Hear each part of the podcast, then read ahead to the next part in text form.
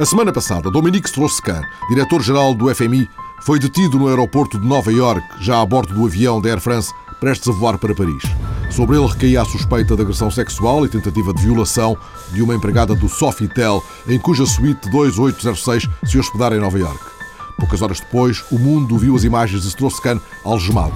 Martine Aubry, a dirigente do PS francês, que tinha com o DSK o acordo tácito de que não se candidataria contra Sarkozy nas presidenciais do próximo ano, para as quais as sondagens davam justamente Strauss-Kahn como favorito, considerou já essas imagens humilhantes e muitos socialistas franceses falam mesmo de uma conspiração contra o homem que, entretanto, já renunciou ao cargo, embora continuando a declarar-se inocente. Mas a carreira política de Strauss-Kahn percebeu-se de imediato, tinha-se desmoronado, mesmo se, como lembrou o embaixador António Monteiro, os franceses respeitam a fronteira entre a vida privada e a face pública dos seus dirigentes. Os franceses têm um enorme, ainda um enorme respeito pela vida privada até de figuras públicas. E, portanto, têm de facto uma tradição aí melhor do que muitas outras partes da Europa mas é evidente que este é demasiado grande e atinge um público muito vasto e, sobretudo, implica os Estados Unidos, a parte internacional. Isso é evidente que afeta um candidato à presidência, quando, no fundo, o Partido Socialista francês também tem outros candidatos que se apresentam e que podem ser, eh, digamos, fortes competidores em relação à candidatura de Sarkozy. Numa primeira audiência, a juíza de instrução recusou a caução de um milhão de dólares, mostrando-se sensível aos argumentos dos procuradores do Ministério Público quanto a um evidente risco de fuga.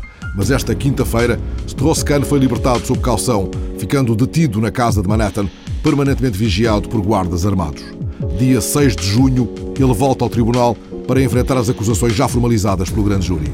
Na imprensa internacional surgiam, entretanto, nomes de possíveis substitutos na direção do FMI. O mais citado é o da atual ministra francesa da Economia, Christine Lagarde, que se referiu já à necessidade de uma escolha forte e consensual. Toute candidature, quelle qu'elle soit, elle devra émaner euh, des Européens qui se rassemblent tous ensemble. Mas o nome de Durão Barroso foi também amplamente citado, embora a presidência da Comissão tenha vindo prontamente desmentir esse rumor. E Angela Merkel apressou-se a dizer que a demissão de Strauss-Kahn foi importante para que o FMI recupere rapidamente a operacionalidade. Merkel andou também nos noticiários ao dizer que Portugal, a Espanha e a Grécia têm dias de férias a mais e idade de reforma pouco avançada em comparação com o que se passa na Alemanha. Sócrates demarcou-se da chanceler. Não, não, não concordo. Aliás, eu julgo que. Não sei se foi isso exatamente que, que a chanceler disse, mas isso. Uh, não, mas não concordo. Entrevistado no Diário de Notícias, António Chora, da Comissão de Trabalhadores da Alta Europa, disse que Merkel não deve conhecer o seu próprio país. É que, explicou António Chora, a lei alemã estabelece 48 horas de trabalho semanais e 20 dias de férias por ano, mas pela contratação coletiva e pelos acordos de empresa, ninguém trabalha mais de 35 horas por semana ou tem menos de 30 dias de férias por ano. Se é esta a uniformização que a senhora chanceler quer fazer, não nos importamos nada. Mas os patrões portugueses apanharam boleia e relançaram a tese dos 22 dias úteis de férias, bem como a outra da necessidade de aumento das horas de trabalho. Carvalho da Silva lembrou que na Alemanha as férias podem chegar aos 30 dias e falou em postura colonialista. Do lado da CIP, defendida por António Saraiva, veio a tese de que a redução de 4 pontos percentuais na taxa social única não serve de nada. A proposta da CIP é a de um mix de mais horas de trabalho e um corte muito mais acentuado na TSU. Diria que nada inferior a 10%. Mas há outras maneiras, e como eu defendo, com um mix, porque quando se reduz por um lado, tem que se compensar por outro. E quando se vai compensar pelo lado fiscal, quando se vai onerar mais o IVA, vamos obrigar os particulares, vamos obrigar os consumidores a pagarem mais pelos produtos que venham a comprar. Mas mais perverso também é que as empresas produtoras desses bens ainda vão ser mais prejudicadas quando se comparam com Espanha e perdem competitividade e logo não vale a pena estarmos a dar por um lado e a tirar por outro. Mas Carvalho da Silva alerta para os efeitos destas propostas. Há dois efeitos que estas medidas de corte nas taxa social única, se fossem aplicadas, teriam. Uma é que tornariam o sistema de segurança social incapaz de cumprir as suas obrigações de pensões para de pensões justas às pessoas. Ou seja, tornariam o direito à segurança social como uma espécie de luxo que cada um tratasse dele se o queria ter. Isto é aberrante em democracia, não merece outro comentário. E outro aspecto é que provocaria inevitavelmente uma degradação do sistema público da segurança social e eh, o encaminhamento para a sua privatização. A semana passada, à saída da reunião do Eurogrupo que aprovou os termos do resgate português, Teixeira dos Santos sublinhou uma margem de conforto O ministro confirmou para o final deste mês, ou princípios de junho, a primeira tranche da ajuda. Portugal está numa posição, eu diria, confortável, com um programa ambicioso, um programa bastante abrangente, que está ajustado e que é reconhecido como estando ajustado aos desafios que temos pela frente, natureza estrutural, para a correção de desequilíbrios externos, para a correção das nossas finanças públicas, para reforço da estabilidade do sistema financeiro e, portanto, creio que os problemas mais delicados que havia que resolver a nível europeu foram, entretanto, esclarecidos e resolvidos. É daí que eu esteja numa posição, eu diria, relativamente confortável e confiante. Bruxelas aprovou o plano de resgate. Vozes como o de Francisco Louçã consideraram que a taxa de juro da ajuda externa é um castigo que vai recair sobre os mais desfavorecidos. Já Passos Coelho prometeu que um futuro governo laranja há de suavizar o castigo. Um governo que eu chefi fará tudo o que estiver ao alcance para que a posição de Portugal possa ser mais bem defendida. E se houver oportunidade de mostrarmos que somos merecedores de um castigo menor em termos de taxa de juro, teremos de fazer por ela. No debate com Louçã, que citou o Bagão Félix, para quem a taxa de juro aplicada a Portugal é coisa de agiotas, Passos Coelho explicou porque é que, mesmo desconhecendo a taxa, assinou o memorando. Se me perguntar, Dr. Francisco Louçã, se eu punha em dúvida, se eu faria condicionar o pagamento de ordenados em Portugal, se eu faria condicionar a bancarrota em Portugal, a saber qual era o valor da taxa de juro, não, Sr. Dr. Francisco Louçã. Nós sabemos que os países europeus Concluo, não são agiotas, não são agiotas. A taxa de juro tem uma penalização. Nós sabemos que tem uma penalização. Mas nós estaremos disponíveis para a rever, mas para isso precisamos de ganhar credibilidade na execução do programa. Francisco Louçã. Sabe, Dr. Passos Coelho, não se pode apresentar a taxa de juros como um castigo e depois como uma salvação. De facto, a taxa de, a taxa de, juro, a taxa de juro que aqui é imposta só garante o seguinte numa economia em recessão e que já começou em recessão quando se aplicaram as medidas que o seu partido aprovou com o Partido Socialista, não começaram agora, nem com o PEC 4. Quando começou essa recessão, o que fica escrito é que uma taxa de juros desta ordem só garante que Portugal segue as pisadas do erro grego. A semana passada, a taxa de desemprego subiu em Portugal para os 12,4%, de acordo com a nova metodologia do Instituto Nacional de Estatística. Os números mais recentes, referentes a março, contam 689 mil desempregados em Portugal.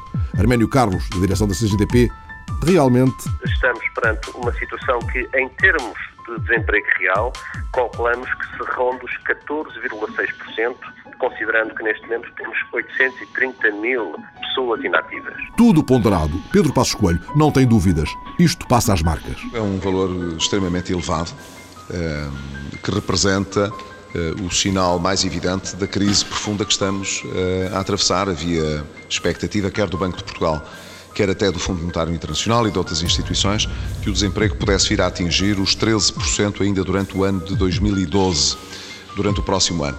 O que significa, portanto, que nós sabemos que a recessão económica, que não é uma consequência nem do pedido de ajuda externa, nem do chumbo do PEC 4, como o Primeiro-Ministro sempre disse, mas que é resultado da ineficiência das políticas que foram seguidas durante todos estes anos e que começou já há algum tempo, hoje é indesmentível, infelizmente. E Sócrates? A crise internacional provocou um disparo do desemprego em todos os países desenvolvidos. E o mais importante para respondermos ao desafio do, do, do, desemprego é concentrarmos na recuperação económica, em termos do crescimento económico, mas também no aumento das qualificações. Foi isto na semana em que Passos Coelho anunciou uma auditoria externa para avaliar o que chamou um escândalo, uma mega produção socialista. O líder do PSD visava o programa Novas Oportunidades. Não podem ser uma mega encenação no país, paga a peso de ouro. Esta mega produção mais não fez do que estar a atribuir um crédito e uma credenciação à ignorância. Em Vila Franca, onde Passos Coelho tinha feito as críticas ao programa, juntou Sócrates, socialistas zangados e beneficiários das novas oportunidades, magoados e prontos a dar o seu testemunho. Afinal de contas, que moral tem para criticar um programa aqueles que, quando lá estiveram, não fizeram programa nenhum? No fundo, isto tudo espelha um preconceito social. E subiu ao palco uma beneficiária ressentida. Não me considero de todo ignorante. Considero-me uma cidadã atenta às realidades e mutações da vida em que vivemos, procurando, como mulher e mãe, intervir. E Sócrates aplaudiu a coragem dos que ali estavam. Porque é preciso coragem para reconhecermos perante a nossa família, para reconhecermos perante os nossos amigos, na nossa empresa, que não sabemos o suficiente. Ah, como custa reconhecer que não sabemos.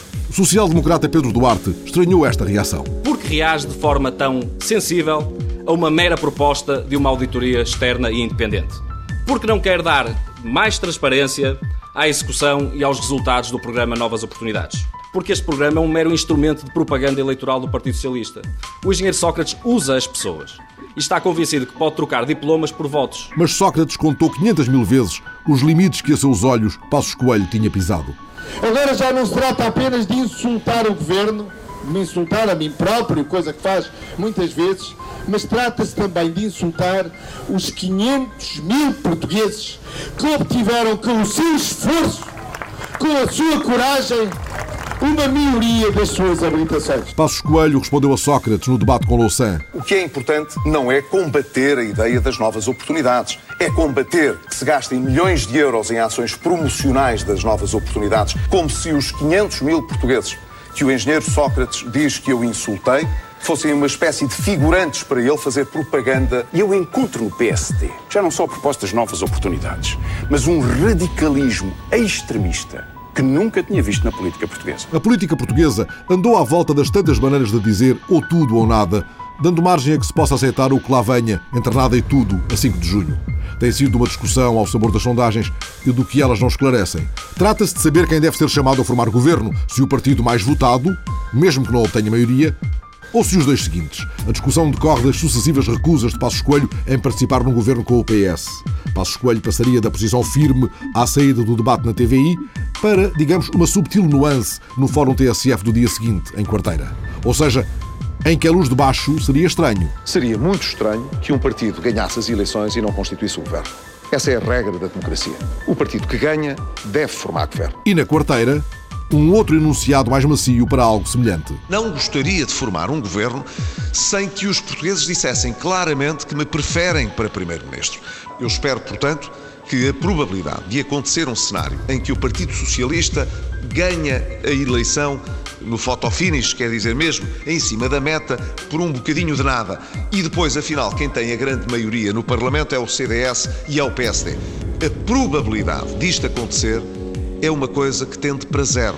Foi isto na semana em que, entrevistado por João Marcelino para a TSF e o Diário de Notícias, o antigo ministro Manuel Pinho vislumbrou outra nem sequer remota possibilidade. Basta nas próximas eleições o Partido Socialista ter os mesmos votos que o PSD, mais um, no dia seguinte cai a, a, direção do PSD e do PSD tem, tem, tem gente de grande valia e, portanto, é possível fazer uma aliança que, inclusivamente, pode ir para além do, do, do, do PS e do, e do PS. A sua opinião é que Pedro Passos Coelho não, não, não aguentaria a derrota nem por um voto, é isso que está a dizer? Eh, eu creio que não. Eu creio que o próprio PSD se encarregará de procurar outra liderança. E Paulo Portas, embora não esquecendo Sócrates, sugeriu a Passos Coelho um pouco mais de meditação. José Sócrates diz: Eu é que tenho de ser chamado a formar governo. Está bem. E então, qual é a solução maioritária que tem para dar ao Presidente da República que quer um governo com apoio maioritário? Não tem. Portanto, para que é que está a dizer, para que é que está a dizer essas coisas? Depois, Pedro Passos Coelho terá dito que se não ficar em primeiro, mesmo que haja uma maioria CDS-PSD, não governa. Eu permito-me uh, sugerir melhor meditação. Acha possível que, havendo uma maioria CDS-PSD, alguém diga que não governa? Mas Passos Coelho não baixa a fasquia da obrigação da vitória, até por causa de um certo passado recente. Não coloco para mim próprio uma fasquia mais baixa do que achei que aquela que o PSD deveria cumprir nas últimas eleições, há um ano e meio atrás. Eu acho que o PSD tem a obrigação de ganhar estas eleições. É esse também o desejo de Sócrates, e nesse caso era o que faltava ser o governo responsabilidade de terceiros coligados. Eu não vejo isso como uma solução, porque sabe, há uma tradição na nossa vida política. É quem ganha as eleições é que vai para o governo. E veremos Paulo Portas na pasta da Agricultura? A ideia foi dada por um apoiante de Odivelas, a Pedro Passos Coelho. Quem era bom para a agricultura, que ele fala tanto na agricultura, se fosse lá para o governo, era o Paulo Portas. Pode. Terei isso em atenção. Oh, oh, oh, então, olha, era, era, era. Terei isso em atenção. Passos Coelho, sobre este assunto, não é que fosse tirando outros nabos da púcara, mas foi regando a horta. O Dr. Paulo Portas tem nestes anos falado muito da agricultura uh, e tem mérito ao ter destacado as questões da agricultura ao longo destes anos. Não, não, não nego. Mas a verdade é que o PSD tem feito muito pela agricultura. Uh, e, portanto, num futuro governo, vamos ver quem é que fica com a agricultura, com o mar e com o território, eh, mas seja no CDS, seja no PSD, ficará bem entregue de certeza, porque nós temos procurado pôr a agricultura no centro da agenda política. Ora, aqui está um tema caro ao Presidente da República, que na quinta-feira chamou a Belém para a mesa e para a conversa três dezenas de jovens agricultores de todo o país. Nunca Portugal precisou tanto da agricultura e do mundo rural para, como hoje, conseguir vencer a crise económica e social que atravessamos. E numa incursão pela Amadora, ouvimos Passos Coelho, o africano. Posso-vos garantir que eu sou o mais africano de todos os candidatos ao Parlamento que existem em Portugal. Casei, praticamente, posso dizer que casei com a África. É verdade. Porque, porque a, minha, a, minha, a minha mulher é da Guiné-Bissau. E, portanto, a minha filha mais pequenina também é africana. Foi o tema, entretanto, glosado desta forma por Pita Ameixa em ação de campanha do PS no Alentejo. Vamos ver, aliás, amanhã, no debate que vai haver na televisão, quem é que tem unhas para tocar guitarra. E esse africanista de Massamá tem que demonstrar amanhã se tem unhas para tocar a guitarra do país ou se não as tem, como no fundo já aprovou. Meteu-se Fernando Seara ao caminho, ele que é autarca de Sintra, a cujo conselho pertence Massamá. E num jantar comício em Évora, Seara devolveu a ameixa. Queria dizer que, como Presidente da Câmara, tenho orgulho em liderar um Conselho Multicultural. Eu também sou africanista de Massamá. Tenho todo o gosto em que venham visitar as minhas escolas, onde diferentes origens comem à mesma mesa. Já nos intervalos de um temporal algarvio, Passos Coelho escutara de menos bota a tábua a fundo da metáfora do autocarro. Condutor chamado José Sócrates, como era muito inábil, teve um grave acidente, mas os passageiros escaparam ilesos. Passados alguns anos, uma nova excursão se fez nesse autocarro. O mesmo condutor teve agora um desastre mais grave.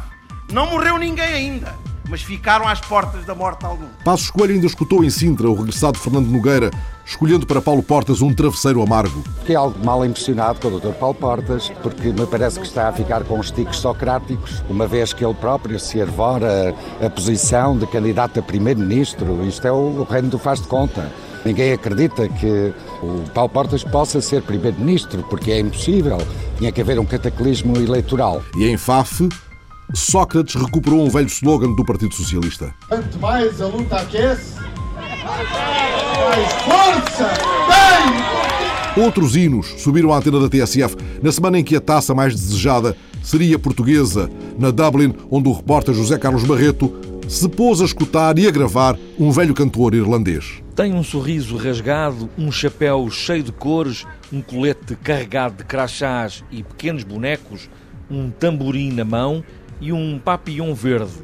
Sentado junto à estátua de Molly Malone, vai tocando e cantando a canção da pobre peixeira de Dublin. In Dublin's fair city, where the girls are so pretty, I first set my eyes on sweet Molly Malone.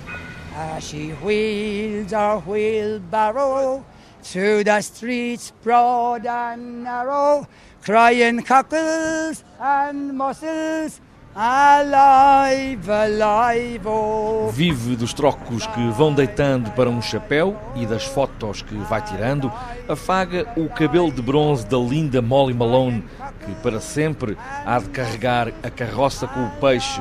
Somos todos bem-vindos, portugueses, diz Connie McQuare. You're all very welcome here to come for this match to Ireland, and all of your, all of your people from Portugal, they're all very welcome to Ireland. Que seja um bom jogo aqui na Irlanda, diz o homem que vende canções na rua, com a assinatura da TSF. TSF Radio in Portugal. Alive, alive, oh.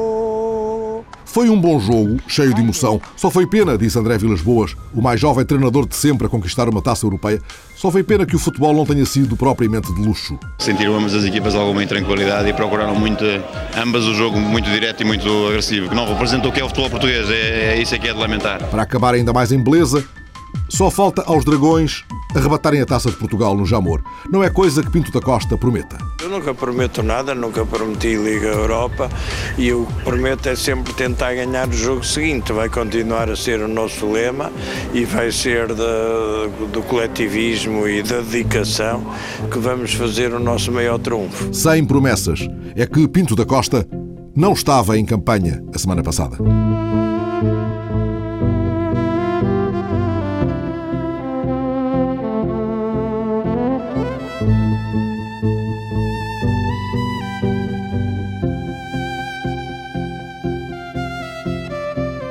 A semana passada, uma aula de economia.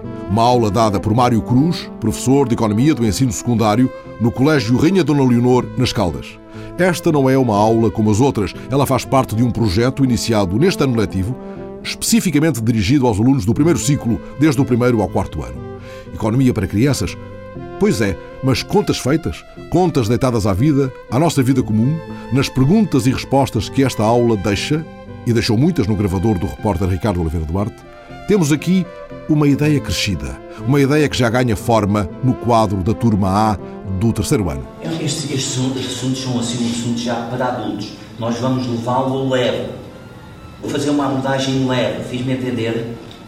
Mas não muito distante, vamos aproximar-nos até podermos. Olha, há uma coisa que se chama as contas públicas, vocês não têm nada que fixar estes termos. Hein?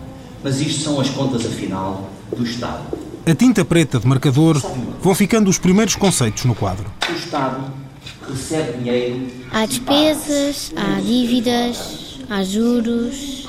Claríssimo, maravilha. Há receitas. Dinheiro, por exemplo, dos impostos. Ao Estado. Diz. O que é que é a dívida? É isso que eu estou a explicar. Olha, se uma família, se o pai de família ou a mãe de família, quem ganhar, receber 500 euros por mês e se gastar 600, forçosamente contraiu uma dívida. Gonçalo, que fez a pergunta, está na primeira fila. É um dos 17 alunos da turma A, do terceiro ano, que assiste atento às explicações do professor Mário Cruz. Eu disse já que a economia, etimologicamente, é o governo da casa. E já brincámos até que afinal economistas são as nossas mães em casa.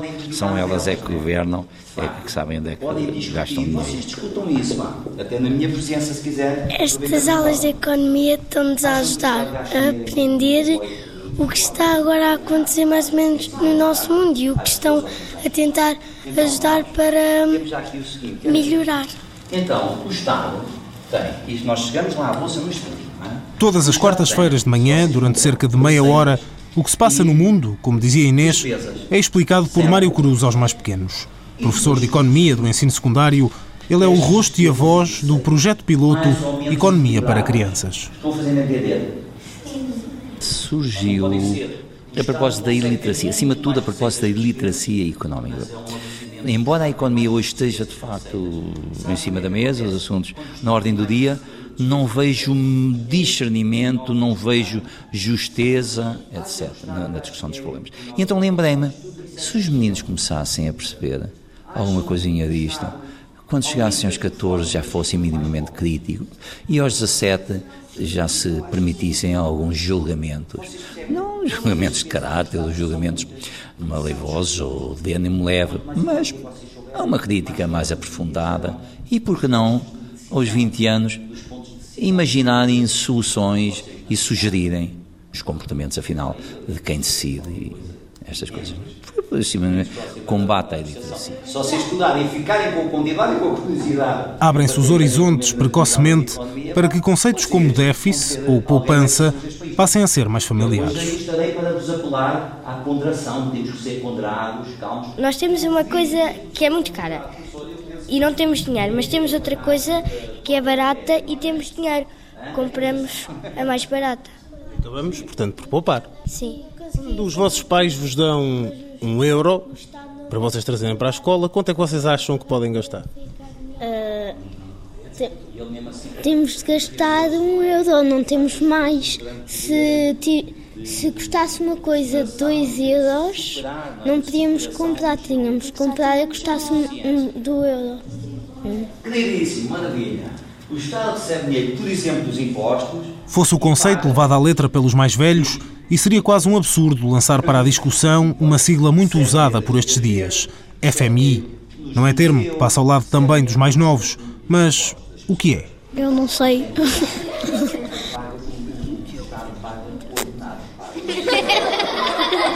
Disseram que não era. Então, achas que é? O que é que tu achas? Ele acha que é um partido. Eu disse que achava que era um partido. Não. É o FMI. Ah, eu acho que é uma empresa para mim. Para mim, eu acho. Não, não sei. Ah, eu, eu acho que é, é, é, por exemplo, um banco. É, é, o FMI pede dinheiro e recebe dinheiro. Surge uma coisa terrível que é a dívida. E as três letras, o que significam? Não tenho bem a certeza, mas acho que a, a primeira palavra acho que é força, porque quer dizer, como estamos em crise, e agora, por exemplo, lá em Leiria, que é onde eu vivo, aparece lá um cartaz que é, diz FMI, que diz eh, outra coisa que eu já não me lembro muito bem, mas depois diz assim de Portugal. Eu acho que é sobre a crise e pronto, como nós precisamos assim de força, eh, pronto, é disso. Corresponde ao trabalho do teu pai, do teu tio, de todos os teus amigos e pessoas que não conhecem, etc. É Portugal a trabalhar dois anos para pagar a vida. É disto, precisamente, desta simplicidade desarmante, deste outro olhar que se faz, que se tem feito, o deslumbramento de Mário Cruz com os mais novos ao longo das aulas. Eles são, de facto, extraordinários. A sua pureza, a sua genuinidade, etc. Não é? E depois, o que é eh, realmente emocionante e comovente é a vontade que eles têm de resolver o problema. A vontade com que eles querem partir para a solução do problema. Uma coisa que nós podemos discutir é, portanto, se há salários muito grandes Imagina que há uma pessoa meio rica, meio pobre. Depois comprou um Ferrari, é que vai ter o Ferrari se depois não tem dinheiro para pôr gasolina? Só quer dizer que tem. Isso já é. é isso é. Sabe, sabe uma coisa? Há pessoas que às vezes compram relógios muito caros e depois fazem assim, ah, mano. É, comprei ontem um relógio e depois até andam assim, passam-se o dia para todos relógio. Sabe como é que chama isso? pá? Isso é uh, ostentação, concordam? Ostentação. Num mundo em que há cada vez mais Ferraris, os mais novos parecem, por vezes, fazer inversão de marcha. São as questões sociais que fazem mexer o motor, lhes inquietam mais o espírito. Ou falarmos de desemprego, desemprego versus a, a- a aplicação das máquinas, constatamos que existe, sempre que é imposta uma máquina em funcionamento, existe a substituição de vários empregos. E quando os meus alunos constataram que as máquinas vão substituir pessoas, perguntaram, mas professor, se há tanto desemprego, por que é que não se acabam com as máquinas? Eu larguei-me a rir na altura. Mas, no mesmo minuto, refleti de facto o ludismo em Inglaterra não foi senão isto. As pessoas a partirem tudo quanto era máquinas, etc., porque elas estavam absolutamente contra o desemprego. E como é que esse movimento é, afinal, refletido depois, não é? Não sei quanto tempo depois, na minha aula, por uma cabeça de uma menina que não tem mais que 7 ou 8 anos. Como é que ela se atreve a querer resolver um problema destes? Com, atreve-se, porquê? Pelo aquilo que lhe vem da sua juventude, no que tem de, de sincero, de puro, de vontade de resolver o assunto, vontade política, chamemos entre aspas, etc. Os miúdos a querem resolver os assuntos que os graúdos não querem. Ora, esta pergunta deixa-me completamente atónito, mas ao mesmo tempo muito satisfeito. É um assunto sempre subjetivo, depende das pessoas. Portanto, depende de quem manda orientar os rendimentos. É o questionar permanentemente o mundo que os rodeia, estimular ainda mais a curiosidade, mas dar as ferramentas que permitam chegar à resposta que Mário Cruz quer incutir nos alunos. A economia, para mim, é, é onde eu aprendo várias coisas em que mais tarde posso explicar às pessoas que não sabem o que é que é. Então, nos a ajudar a perceber o que, o que é que se passa com o mundo neste preciso momento. O que, o que nós não estamos a compreender, nós na economia estamos a compreender. Gostei imenso, dois, oito dias, cá estaremos, está bem? Mas não vamos, não vamos dizer mal do Estado e do Governo, não acham? Nem é preciso, não é? Vamos comparar, vamos, mas vamos ser críticos acerca dessas coisas. Sabe? Vamos ser críticos acerca. Adorei, muito obrigado. Não? É? Até dois, oito dias. Muito agradeço. As aulas de economia do Colégio Rainha Dona Leonor, nas Caldas. Aulas separadas consoante a idade dos alunos, dos quatro anos do primeiro ciclo. Porque são diferentes as percepções dos problemas, ainda que nas perguntas de todos se afirme, na sua mais formidável acutilância, a idade dos porquês. São de um tempo antigo estas crianças que brincam na praia. Estas crianças fotografadas nos anos 50 do século passado, nas ruas ou nos areais da Nazaré. Quantas delas terão revisitado agora mais de meio século passado? As imagens que integram um dos núcleos da exposição de fotografia Avelar Soeiro, inaugurada no Centro Cultural da Nazaré por iniciativa do Museu Dr. Joaquim Manso a semana passada. Há na sala um grupo de pessoas, cabelo grisalho, esperam o início da tertúlia sobre a fotografia na memória da Nazaré, marcada para assinalar o Dia Internacional dos Museus. Quantas delas têm a infância ali captada por um grande fotógrafo, entretanto esquecido, Domingos Avelar Soeiro, ele que foi o primeiro Relações Públicas em Portugal e que foi condecorado em 85 com a Ordem do Infante Dom Henrique pelo então Presidente Ramalho Yanes. E porque não tínhamos visto ainda estas imagens, ficam no Centro Cultural da Nazaré até ao fim de maio. Doris Santos, a diretora do museu, que organizou a exposição, chama a atenção para a importância do núcleo dedicado ao cotidiano da Vila Pescatória, porque ele testemunha uma grande paixão. Sim, é, aliás, esta exposição ainda tinha sido programada com o fotógrafo, com o Sr. Velassoeiro, que infelizmente faleceu em dezembro, cumpre exatamente aquilo que tinha sido acordado com ele, desde o título da exposição, à temática, à organização das próprias fotografias, porque ele me transmitiu exatamente essa paixão que tinha pela Nazaré, nomeadamente pelas suas gentes, que ele frequentava desde os anos 50. Estas fotografias datam sobretudo dessa época, embora ele tenha sempre vindo à Nazaré, ao gostava muito de almoçar num restaurante local, onde aliás estão expostas algumas fotografias que nós aqui também trouxemos para a exposição. Estas são, na sua maioria, imagens de um tempo português muito balizado. São sobretudo dos anos 50 e faziam parte de um contexto muito específico que era uma eh, formação a um grupo que era o Clube 6x6. Portanto, tinha uma forma de encarar a fotografia muito própria, uma fotografia a preto e branco, com grandes contrastes, um trabalho de luz,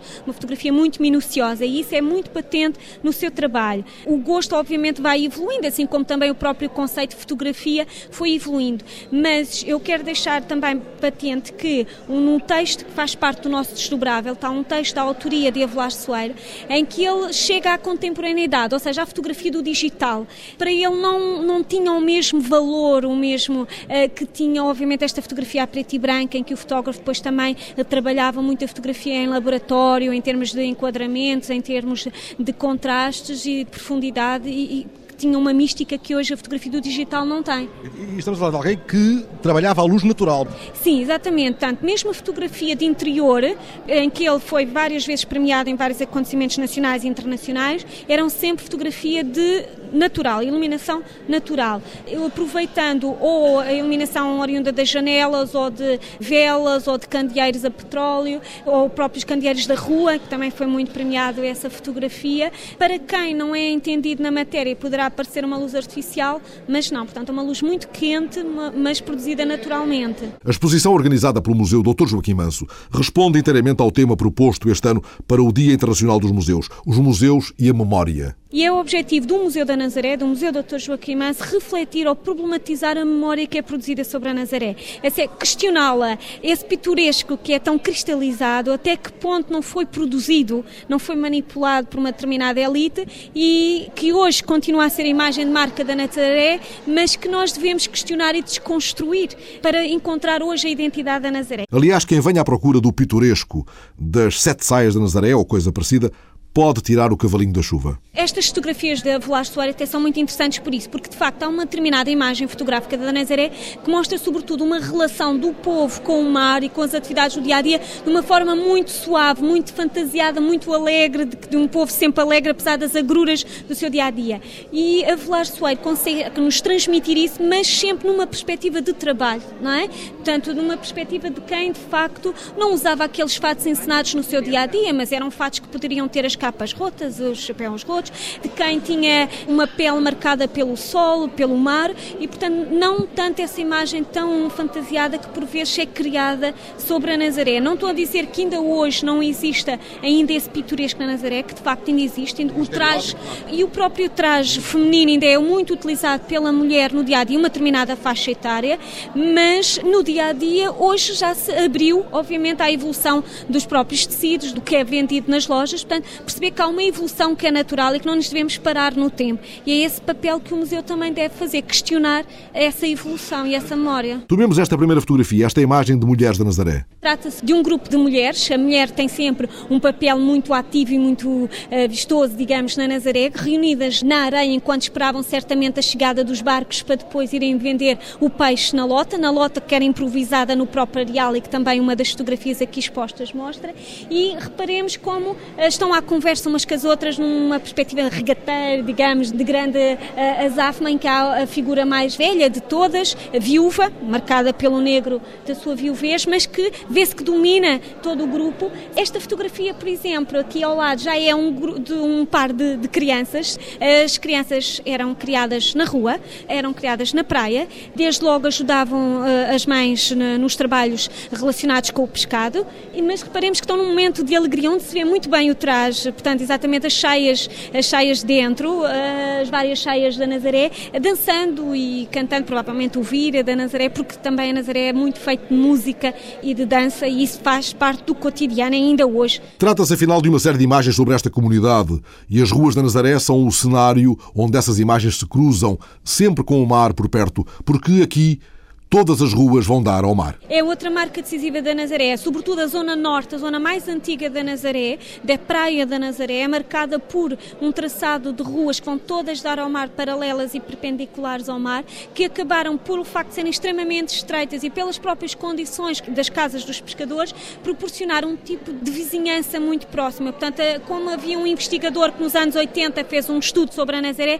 dizia que a Nazaré vive na rua, não é? E isso ainda hoje se sente. E estas fotografias que a Velara Soeira aqui tem, três fotografias intituladas Para lá, Para cá e a Ruela, mostram exatamente isso. A mesma rua, com uma figura para lá, outra para cá e a rua só pelo seu traçado físico, que é muito, é, muito interessante. Esse tema da rua é tão presente ainda hoje que exatamente também temos hoje uma inauguração de uma exposição sobre as memórias da minha rua para captar as memórias relacionadas com as ruas da Nazaré. Essa é uma outra exposição que resulta de uma parceria entre o Museu Dr. Joaquim Manso e a Universidade Sénior da Nazaré. Memórias da Minha Rua, a exposição que pode ser vista no átrio da Biblioteca Municipal, pretende reabilitar as memórias dos alunos da Universidade Sénior sobre as ruas da sua infância. As ruas tantas vezes percorridas também por Domingos Avelar Soeiro e pela artista plástica Maria Claudino, a viúva de Avelar Soeiro, teve aliás um papel decisivo para que estas fotografias pudessem agora surpreender-nos no Centro Cultural da Nazaré. As fotografias do meu marido estavam uh, guardadas, há muitos anos estavam guardadas e quando eu as descobri, porque durante os nossos 28 anos de vida em comum, descobri estas fotografias e achei que era um crime estas fotografias estarem metidas em caixas. É um grande espólio, muitas destas fotografias nunca tinham sido reproduzidas, portanto são reproduções agora da época, apesar de ele ter várias reproduzidas uh, até de concursos. E ele fotografou o Algarve também, algumas uh, sob o ponto de vista artístico. Fundamentalmente, ele era um homem com uma vertente humana muito especial e que captava na fotografia, ele não queria fotografias bonitas, queria mostrar como os portugueses estavam, sobretudo as pessoas que passavam na rua. Ele tem uma, uma grande coleção de negativos das profissões de Lisboa, dos pregões de Lisboa que nunca foram reproduzidas, que ainda vamos ver o que vamos resolver, mas entretanto tem fotografias da Alfama que ele adorava. Lisboa, era um apaixonado de Lisboa, onde nasceu, e tem muitas fotografias da zona de Fontanelas, onde ele teve uma casa. Muitas fotografias de um outro tempo português, a marca surpreendente de um grande fotógrafo, Domingos Avelar Soeiro, à espera do nosso olhar. Alexandrina Guerreiro, Erlander Rui, Ricardo Oliveira Duarte, Fernando Alves, a semana passada.